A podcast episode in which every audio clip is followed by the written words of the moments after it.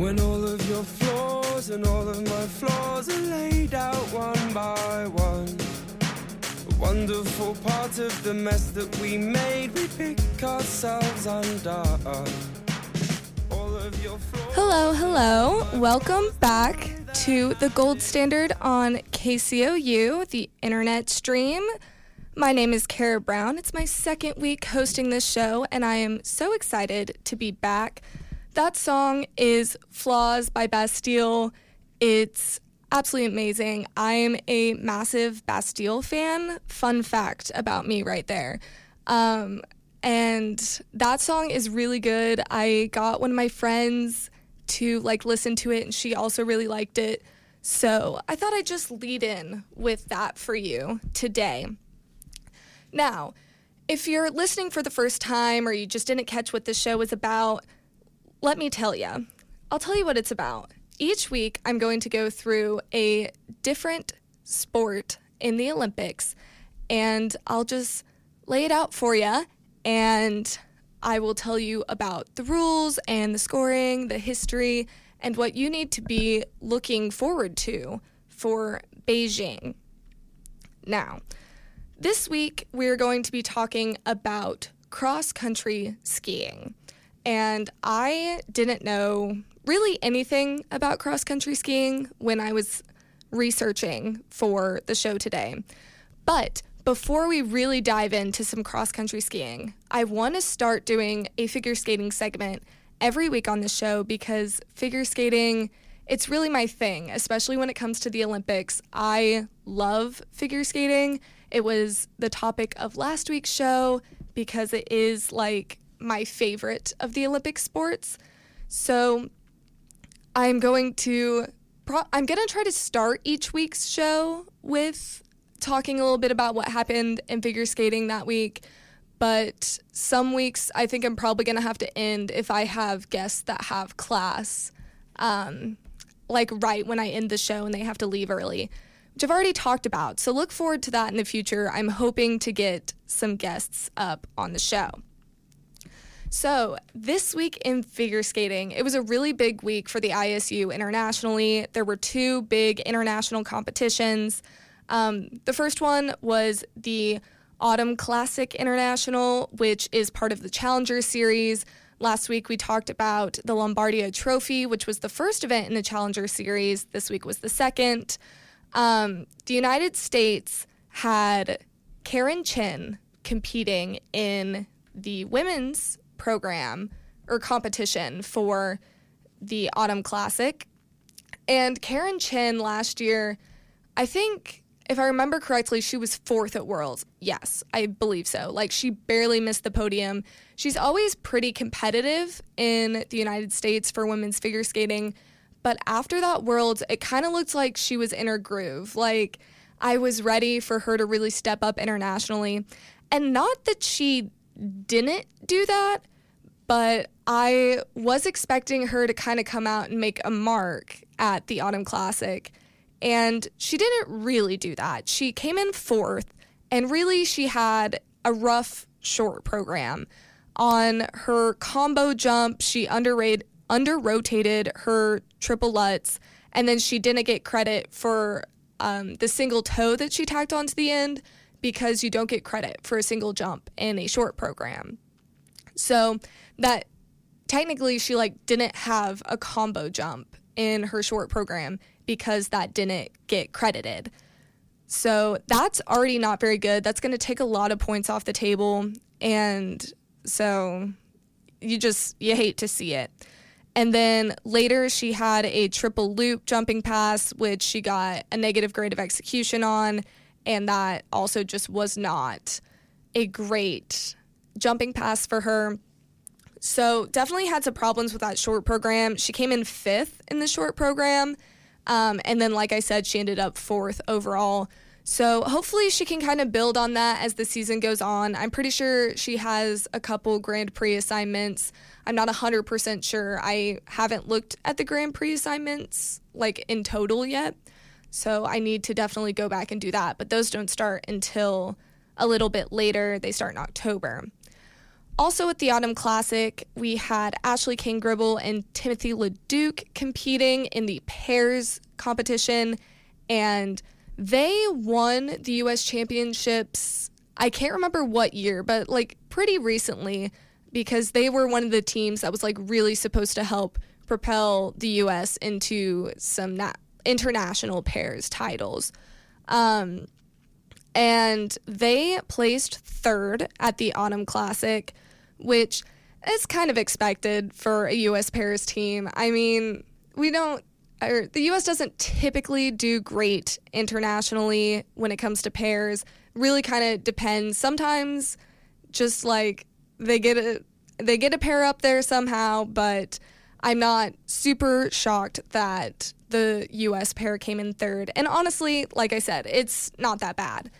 And then in the ice dance, there was actually a pretty interesting competition happening in the ice dance because in the Challenger Series, it's kind of hit or miss how tough the competition is going to be because you do have the Grand Prix coming up, and the biggest skaters usually aren't going to be in the Challenger Series, except you will see some bigger names at the Nebelhorn Trophy, which I th- I think that's this weekend, and that one's going to be crazy. Like because that is the last Olympic qualifying event for figure skating, so that one you're going to see some bigger names and it's going to be a tougher competition. But in the ice dance for the Autumn Classic, there for the US it was Green and Parsons and they're not like the top tier of the US um sorry ice dance they're not top tier for US ice dance but they are one of those teams that is usually up there can compete internationally um, given the right like program. And they ended up coming in third. They scored 188.43 points combined their short and free program. They took third in both the short and the free program, and they came behind Piper Gilles and Paul Poirier. They're Canadian, they have French names. I'm going to butcher the pronunciation, and we're just going to have to deal with that. Um, Gilles and Poirier, they took first, they scored 208.97. And then from Spain, we had Smart and Diaz, who's like the big ice dance couple for Spain. They took second. They scored 191.31. Definitely some higher scores there. But then transitioning to the U.S. International Figure Skating Classic, we have Hubbell and Donohue, who are like one of the main ice dance couples for the United States. And they took first in their competition, which was not surprising to me whatsoever. And comparing their score to the first place score at the Autumn Classic, Hubbell and Donohue would not have won that competition. Hubbell and Donohue had 207.3 points, which is just over one point less than Gilles, Gilles I'm sorry, and Boyer score, scored in their competition at the Autumn Classic. So Hubbell and Donohue are going to have some some troubles when it comes to international competition. They're not going to be able to just walk in and dance all over everybody and just easily get first place. So that's definitely very interesting to me that score and how close it is. That's such a close margin but then also just looking at the two competitions and comparing the scores and being like, oh, Hubbell and Donohue would not have won that competition. Then also at the U.S. International Figure Skating Classic, in the women's competition, we had Alexandra Trusova, who is one of the crazy, amazing Russian skaters. She's like, I think 16 now, maybe 17, very young and she attempts quads like nobody else. She will go out and attempt so many quads. She can do them, but she has a lot of trouble landing them in competition.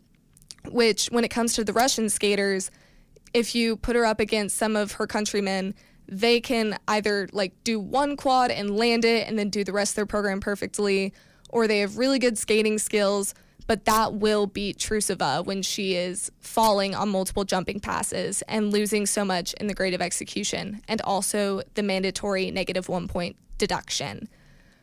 At the US Figure Skating Classic, she attempted five quads during her free, I believe. And during that, she only landed one quad like well. She under rotated two and then she just fell on the other two. And as someone who likes to watch figure skating, I would much rather someone go out and just not attempt the quads. Just do triple jumps. It's going to make your program flow so much better. It's going to look so much better when it's done. But she did come out, she attempted all the quads, and she did come away with the win. She scored 216.8 points, which is such a high score for women's skating. But I would love to see her maybe just go out, do the one quad she knows she can, and then not try to land all those other quads and just put down a good skate. Do I think she'll do that? No. Because I think she she wants to land those quads. She wants it really bad. Um and then between the two programs, there were I think 3 Korean women skaters total and they took second and third at the Autumn Classic, and also a Korean skater took second at the women's competition in the U.S. Figure Skating Classic. So definitely we'll be looking at those Korean skaters, and such an inspiration for them is Yuna Kim, who was a big name in the sport for many years.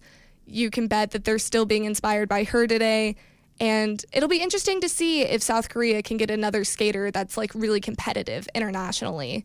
They're always in the mix, but Russia and Japan really have been at the highest point as of late, as of like the past Olympic cycle. So that is pretty much it for what happened in figure skating this week. Like I said, it was quite a bit with those two competitions. A lot of US skaters were skating, and then just a lot of international competition there. And next week's going to be even crazier with the Nebelhorn Trophy, and we'll definitely be be discussing that next week because I'm I'm very excited. But now let's transition into this week's actual sport that I'm going to be talking about, and that is cross country skiing.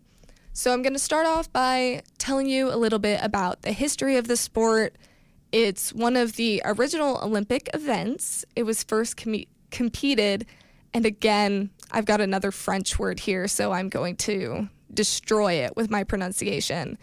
But it was first competed at the Shim Chamonix. I know that's wrong, but that's how it looks, so that's how I'm going to say it. Chamonix um, Olympics in 1924. At, at those games, there were only two events that were competed. It was the men's 50 kilometer and 18 kilometer. And Norway swept the podium in the 50 kilometer and took gold and silver in the 18 kilometer in that Olympics. The sport itself has its origins in Norway and the this form of skiing was used for travel, hunting, and maintaining social contact between isolated communities. So it actually came from just people like having to do it out of necessity and then it became a sport afterwards. Um, it was separated from the Nordic Combined, which is another sport that is also competed in the Olympics but it was separated from that to be its own event at the Holm. Oh my gosh, this is a Norwegian word.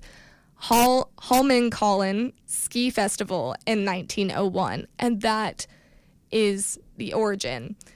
Now, I have discussed a lot in its history uh, Norway and it being won by Norwegians a lot and getting its origins from Norway just get used to that. You're going to be hearing about Norway a lot today. And I'm just going to throw it out there because I think it's kind of fun. I have Norwegian ancestry. Um, my great grandparents, or I guess my great great grandparents, came from Norway. So that's cool. So I feel I have a special connection to cross country skiing. But that is the history. I'm going to take a little break now, and then we are going to dive in to the events and techniques and rules. And you're really going to have to stick with me because I will be throwing so much information your way. So be sure to stay to hear all of that.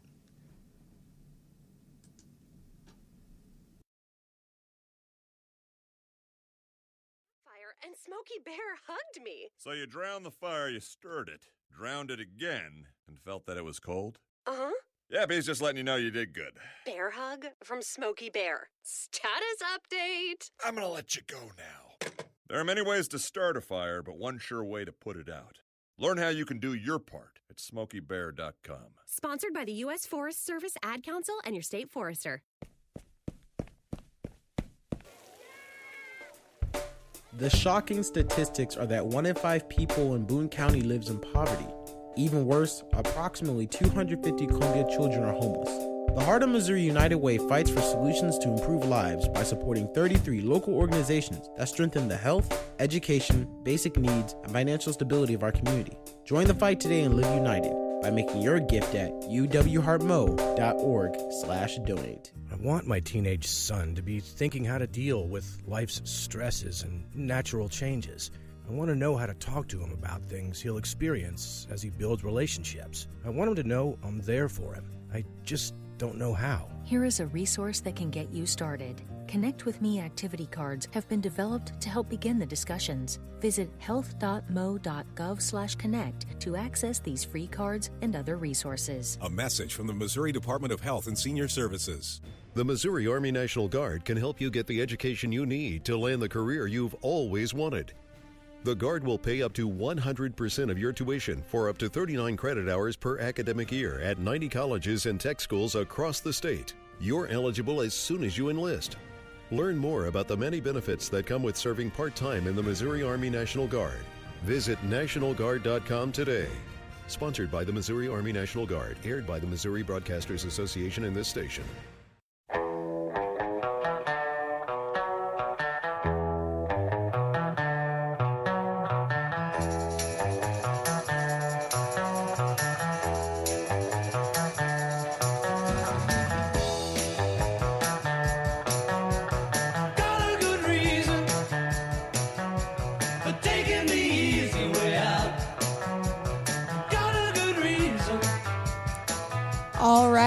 Welcome back to the Gold Standard on KCOU. Bringing back the Beatles again this week. Last week, I think my first song was the Beatles. I think I started off with them. And I talked a little bit about how I really enjoy the Beatles. Sometimes I just get like on a binge where I'm I'll just listen to the Beatles for a little bit last year i remember if you're on spotify they have like this is and then an artist playlists where it's just a lot of their music. And i would just like listen to the this is the beatles playlist all day. And i might do it again today because now i'm thinking about it. But where we left off before the break was the history of cross country skiing. Now we're going to move into more of discussing just the sport itself how it works and that kind of stuff so, to start you off, like I said, I will be just throwing information your way. But I hopefully I'll I'll be able to explain it well. So, first off, the events. When I started looking up cross country skiing, I thought that it was going to be two events. I thought that it was going to be a men's event and a women's event. I was incorrect. So, there there's 12 events and it's like the same event. There's really six, and then they're each competed in the for the men and the women. So for the men, there's the 15 kilometer classic, 15 kilometer by 15 kilometer skiathlon, sprint free, team sprint classic, 4 by 10 kilometer relay, 50 kilometer mass start free. And then for the women, It's the same stuff, but the distances are shorter. So it's the 10 kilometer classic, the 7.5 kilometer by 7.5 kilometer skiathlon, sprint free, team sprint classic, 4 by 5 relay, and the 30 kilometer mass start free. So, for the skating, there are two different techniques. And for those events, they they all pretty much all of them either say classic or free. And that's actually the technique for the skiing style. So the first technique is the classic. And in this technique, they move back and forth in a parallel motion, and then the toe and the heel of the person's foot are attached to the skate. And they like start with a running motion and then use their arms to propel them forward. And I was watching like both of the techniques this week to try to be able to visualize it and explain it better. And watching this one made me giggle because the form is kind of funny. Just the way they're just like on these tracks. And so their feet aren't really moving that much. It's just like all upper arm, like they're just moving their upper body forward and like digging the skis into the ground and like pushing themselves forward. I don't know. It was kind of funny to watch because I was just like, it seems so inefficient to just like be using your arms to move you forward when you're skiing. But I guess that's why they do it because it's more difficult. And then the other motion is the free, and that is only the toe of the foot is secured to the ski, and then they move their feet from side to side. And it's a lot faster than the classic, which I'm sure you're shocked because no, you're not. It seems like that would be so much faster. And this motion's like what I think of when I think of what the classic skiing motion would be. It's because it's the form I'm most familiar with seeing. It's the one where they're like moving their skis out and then like kind of using their feet more and their arms not less. They're using it less than they would in the classic. And so just like watching the classic was really interesting because it's not it wasn't what I thought of when I thought of skiing, but the free was. And then the rules, there's not like a ton of really strict rules. There's just different events. However, there are a couple rules, and during the events, officials spread out across the course to look for violations of these rules. So, one of them is if there's track. So, like, the track is like a divot in the snow where like they just position their skis in it and that's they go along that. So if there's a track on a corner, racers have to stay in the track using the classic technique. Um, and then if they're not, they get um, a violation. And then the other big rule is if a racer repeatedly changes tracks, especially on hills, they're given a violation. So that's just like they have these tracks and then there's a couple sets of them and the the only way to pass each other is to like leave the tracks and move to a different set of tracks. But if they do that too many times then they will get a violation. And if a skier is given two violations they get disqualified from the race that they're in. That's like the rules i would say. But there are different um, different structure to the different events. So I I wouldn't really say it's rules. It's just different structure. So the first event that we'll be talking about is the um, classic. and for men, it's 15 kilometers, and for women, it's 10. They do the classic style for their technique. And this event has a staggered start, which means one skater, sorry, one skier begins every 30 seconds. My mind's always in figure skating mode. So I, I wrote that down in my notes, and that's just incorrect. One skier begins every 30 seconds. Um, the skier with the best time wins, not the one that crosses the finish line first, because they do have that staggered start. It's based on time and not who's crossing the finish line first. For the men, it usually takes about 40 minutes to complete the race, and for women, it usually takes around 30 minutes. Next event, the skiathlon. And this one has, I gotta look back at my notes. oh, right. I was gonna tell you what style, but actually you use both in the skiathlon. So the skiathlon's done in two stages. And the first stage is done with the classic technique, and then skiers change their technique to the freestyle at a transition area. So they actually do both techniques in this. And yeah, for the men, each stage is 15 kilometers, and for the women, each stage is 7.5 kilometers. Then, next event we're talking about I'm just trying to run through these quick so that I don't just completely bore you with what each event is. um, so the next event is the Sprint Free, and it's a f- 1.4 kilometer course for men and a 1.2 kil- kilometer course for women. It's set up like a track meet. There's a qualifying round, and then the top 30 finishers make it to the quarterfinals and then the top two finisher finishers from each heat go into a semifinal and then the finals. And then that's how it's set up. And it's just it's the freestyle because it's the sprint free. And so just as fast as they can, they make it through the track. And obviously in this one it's um, fastest time, first one to cross. Then the team sprint classic. This one is team, as it says in the name.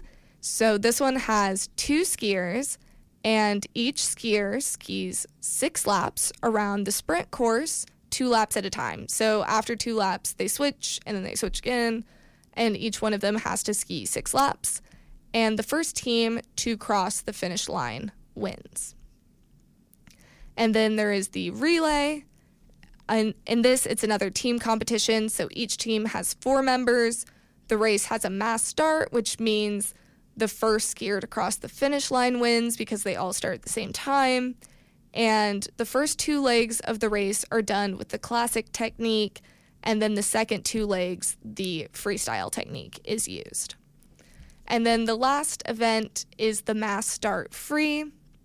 It is the longest cross country skiing event at the Games everyone starts at the same time, and then the first one to cross the finish line wins.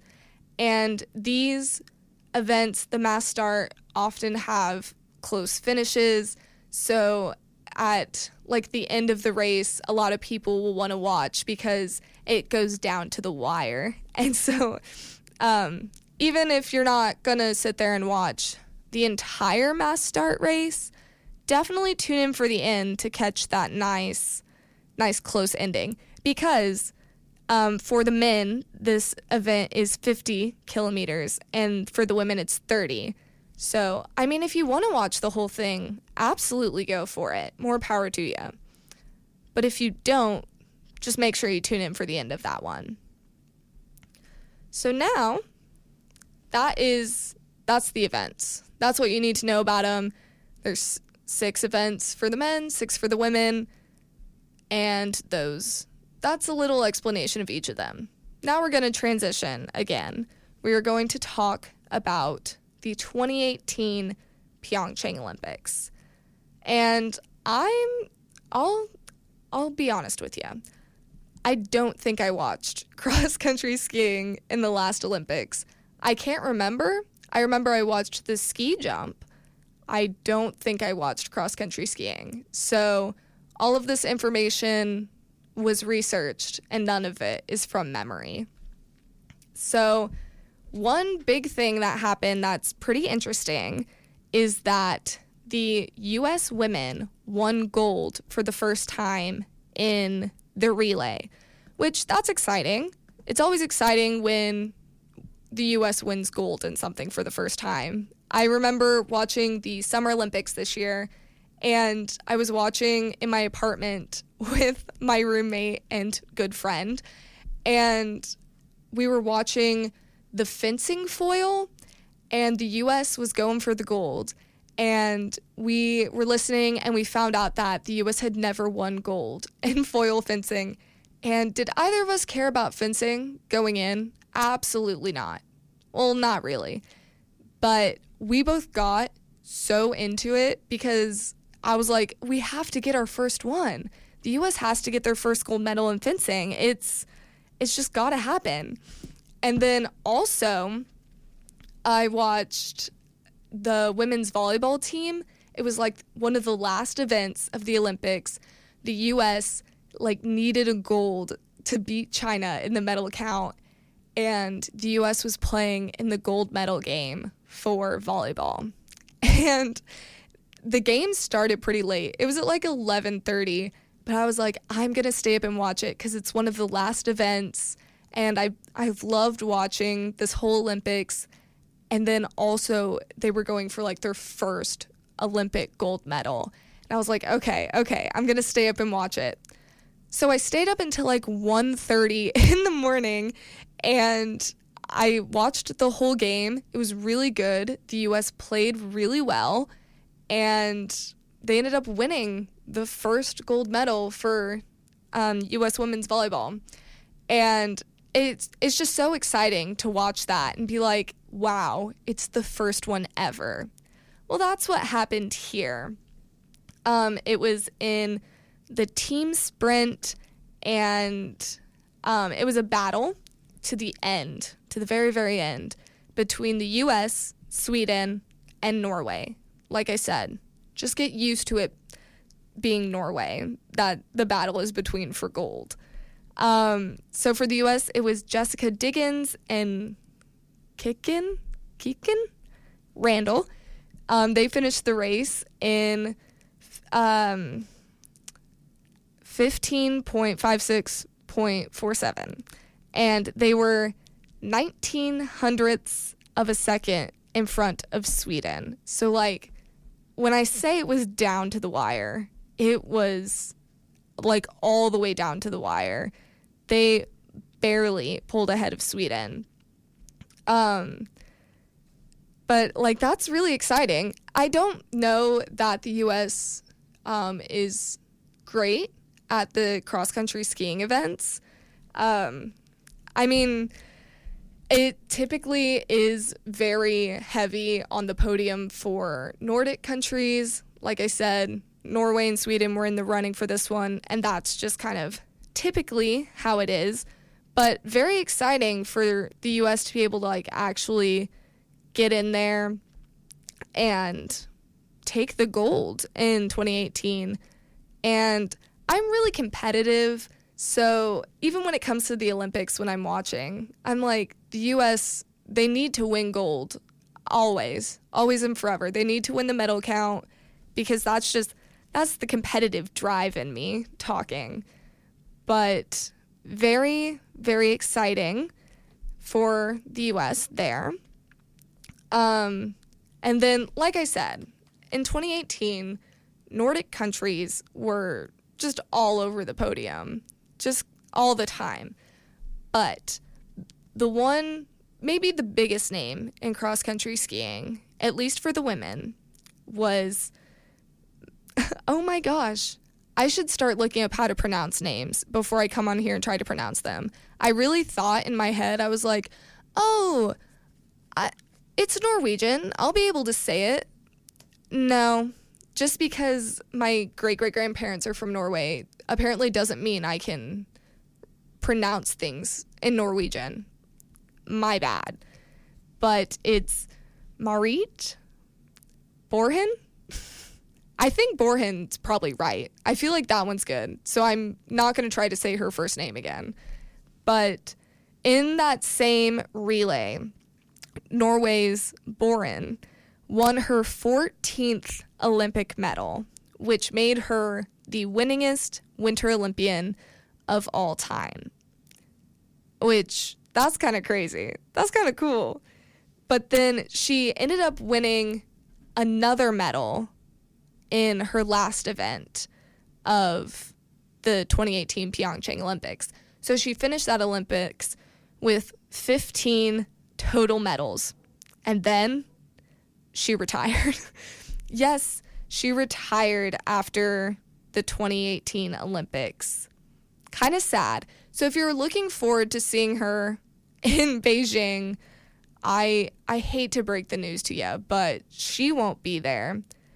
But she seems happy based on an article I read from the Olympics website.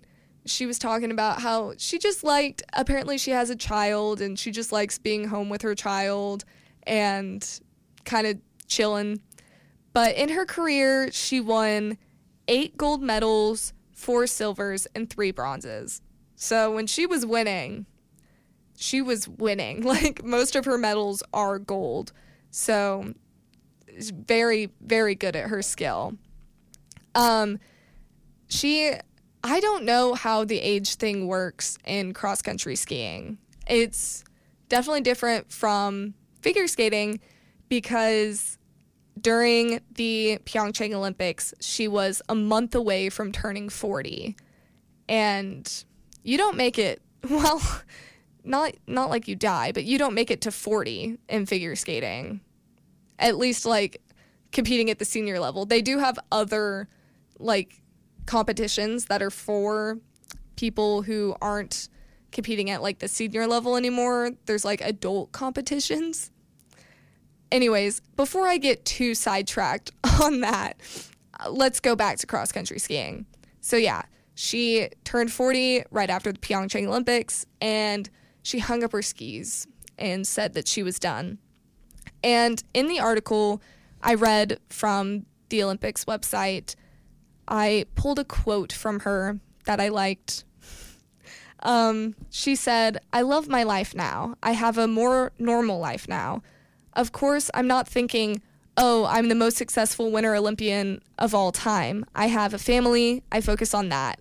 Of course, everyone knows me, but I think the new generation is coming up, so they are finding new models to look up to. I still have a big name in Norway for sure, but life is still the same. And I just, I liked that quote because it kind of made me laugh just because she was like, yeah, I'm, you know, I'm just living my life, going through my day to day. I mean, am I super famous and popular? Sure. But, you know, that doesn't affect me. It's kind of like a humble brag. It was like, yeah, I'm I'm like super famous, but people will find other role models okay. yeah, it just made me laugh. But that those were like two of the biggest storylines from the 2018 Olympics. Big win for the US, big wins for Borgen of Norway. And now looking on to the next Olympics, there's going to be room for new people to step up in the sport with that retirement. But before we get too far or at all into Beijing. I'm going to take a quick break and I'll be right back.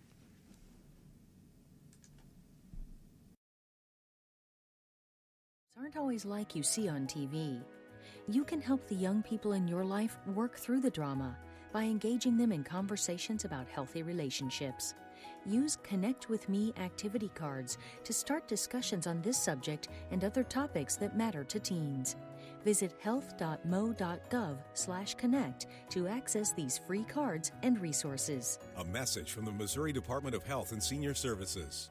Life can be dramatic, but day-to-day relationships aren't always like you see on TV.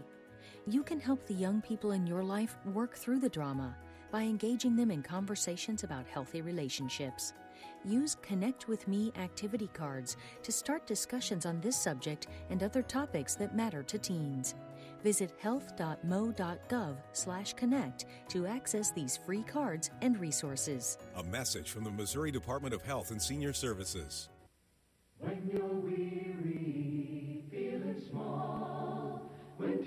are in your eyes, I'll dry them all. Last year, four million people graduated from Red Cross classes. One of them could save your life. Join them. Like a bridge over troubled water,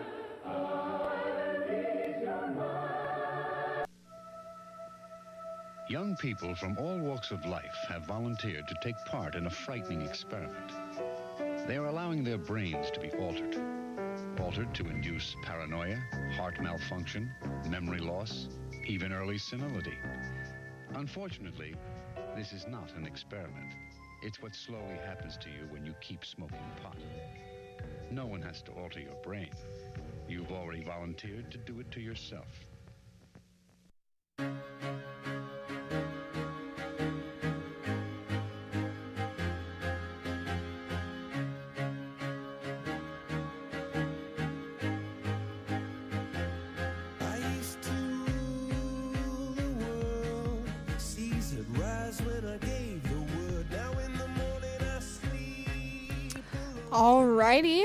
Welcome back to the gold standard. Now we're going to be moving straight into Beijing. What's happening there? Um, let's start off simply with Team USA. So, for Team USA, they've already kind of started nominating people to take the spots for Team USA at Beijing. The way they do this and I'm going to read straight from what they say. Um, objective selections shall be based on the results achieved by athletes in the World Cup competitions held on or between November 27, 2020 and March 21, 2021, and on the world ranking as determined by the FIS point list of 2020 to 2021 season. So it's based off the World Cup, basically. Um, but the U.S. has already announced um, some of their selections. Well, I guess all of their selections for the nominations. And what was interesting is they nominated a lot of people who aren't just like their A team because they're split into different teams. So um, the team is highlighted by experienced skaters who've done the World Cup, World Championship, and Olympics in the past, including Jesse Diggins, our our girl who was part of the team that won the relay, the first gold medal in the relay. Also, two-time World Cup winner Rosie Brennan and the 2020 FIS Junior World Championship double gold medalist Gus Schumacher. So there definitely are some, you know, really experienced skaters that are in these nominations, but they also have people who are coming from the development team. And actually, Schumacher, two years ago, was on the development team, and then he moved from the B team up to the A team after he had a breakout season that included more than a dozen top 30 World Cup results. So he kind of went wild. And so he moved up to the A team, and he is one of the nominations. And then they also have some nominations from their B team and then also the developmental team. So I'm pretty interested to see who like actually gets selected for the team. The athletes that were nominated are invited to a training camp and that happened in May in Oregon. And then they have team training camps that happened at the end of July through early August. And then um, they have some more that are like coming up really soon. There's one in October, at the beginning of October, that's taking place in Utah. And then their World Cup season starts at the end of November. And then they'll take the Olympic team to Beijing, which is in February. So, yes. Is there a team selected yet? No. Are the nominations done? Yes. Player, not, pl- I don't even know. Players? Do you, you don't really play skiing. Competitors? Competitors to watch. I would definitely say keep an eye on those A team, those A team competitors. Definitely Jesse Diggins after that last Olympics, and then Gus Schumacher for the men would be my pick for someone to watch with how well he's been doing recently and just the way he kind of shot up in the ranks for the US. All right. So, overall, just like in total, what should you be watching for Beijing? And for that, I would say keep your eye on Norway. Oh, are you surprised? Are you surprised that you should keep your eye on Norway? Um, they just like constantly are on the podiums. They're they're just really good. What else can you say? They're simply really good. Um, and they did well at the FIS Nordic World Ski Championships. So it looks like they're just going to keep being at the top of the podium. Um, one competitor for the men that you could keep your eye out for is triple Olympic gold medalist. Oh, another good old Norwegian name, Johannes Hosflot Klæbo, or something like that. Um, he won a sprint, the 4x10 kilometer relay, and the team sprint in Pyeongchang. So, like, three out of the six events. So, he's really good. Um, and then he followed that up by winning gold in all three events at the 2019 World Championships and the 2021 World Championships. So he's like crazy good. And he's from Norway, so we're not shocked. Um, he holds multiple records in the sport, including being the youngest male in history to win the FIS Cross Country World Cup. Crazy, right? um, and then, like, I could tell you probably five or six athletes from Norway to keep an eye on. Um, another one, though, for the men would be Kruger. That's his last name. We're going to stick with that. Kruger. Um, he won gold alongside Klæbo in Pyeongchang and as a member of the 4x10 kilometer relay. So keep an eye out for him. He also picked up two silvers in the 15 kilometer freestyle and 30 kilometer skiathlon at the 2021 World Championships. So that's that's some people you should watch in the men. And then you can't forget our U.S. competitor, Gus Schumacher. Schumacher. Also keep your eye out for him. The Norwegians, Gus Schumacher. Yes.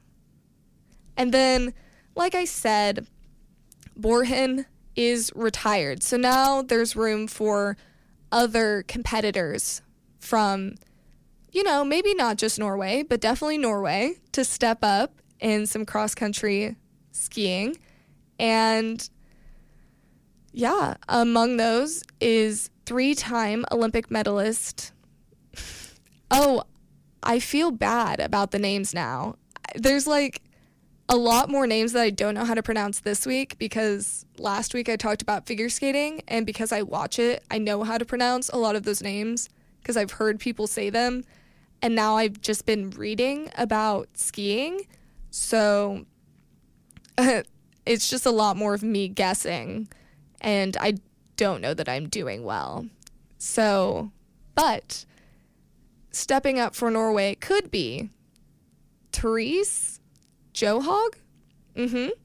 Um, she is a three time Olympic medalist. She won gold in the 15 kilometer skiathlon, 10 kilometer freestyle, and 4x5 kilometer relay, and the 30 kilometer mass start at the 2021 World Championships. So, based on that, we can assume that she is going to be super competitive and you should keep an eye out for her and you'll have to just hope you can remember what I said that name as and then guess and be like, that seems like what she was trying to say when it's said by people who did their research on how to pronounce names. I'll be really good at it next week. Don't don't worry about it. Um yeah, Norway's just going to be a powerhouse as they are.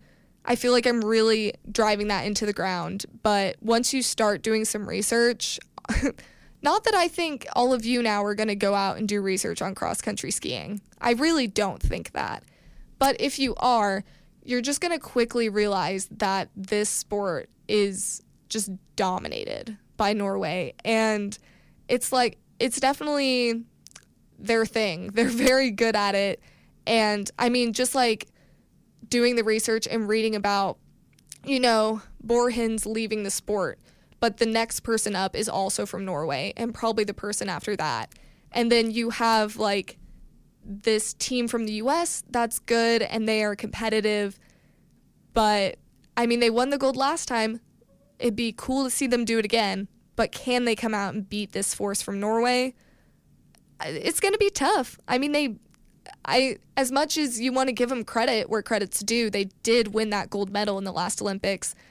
It was by a 19th of a second. Like they're going to have to come out and really really put in the work. Of course, that was over Sweden, but I mean, just all in all, to beat the Nordic countries if you're not from them from there, you really have to put in the extra effort because they're the people that are all over the podiums, and especially Norway. Norway's just all over these podiums. Um, yeah. So just keeping your eye out for that is going to be a big thing. And then see who from the US can step up to the challenge. Will definitely be interesting. So I think that's going to be all from me for this week. If I was going to say, like, I'll give you a takeaway from this whole thing, but if your takeaway is anything other than I'll be watching Norway do some cross country skiing, and also that Cara will mix up skating and skiing every time she talks about skiing. And I will have to talk about skiing again because there's several other skiing events. I, were you even listening? No, probably not. But I'll give you I'll give you a little preview for next week since I'm here. Um, my plan for next week is to talk about bobsledding. So hopefully that's what happens. But that is something that you can look forward to. Thank you so much for tuning in to the Gold Standard on KCOU for my second week doing this. Hopefully, uh, my format will continue to get better and you know as things go on as the weeks go on we'll definitely get more comfortable and i will start pronouncing names like i am fluent in other languages. But yes thank you so much and i will see you next week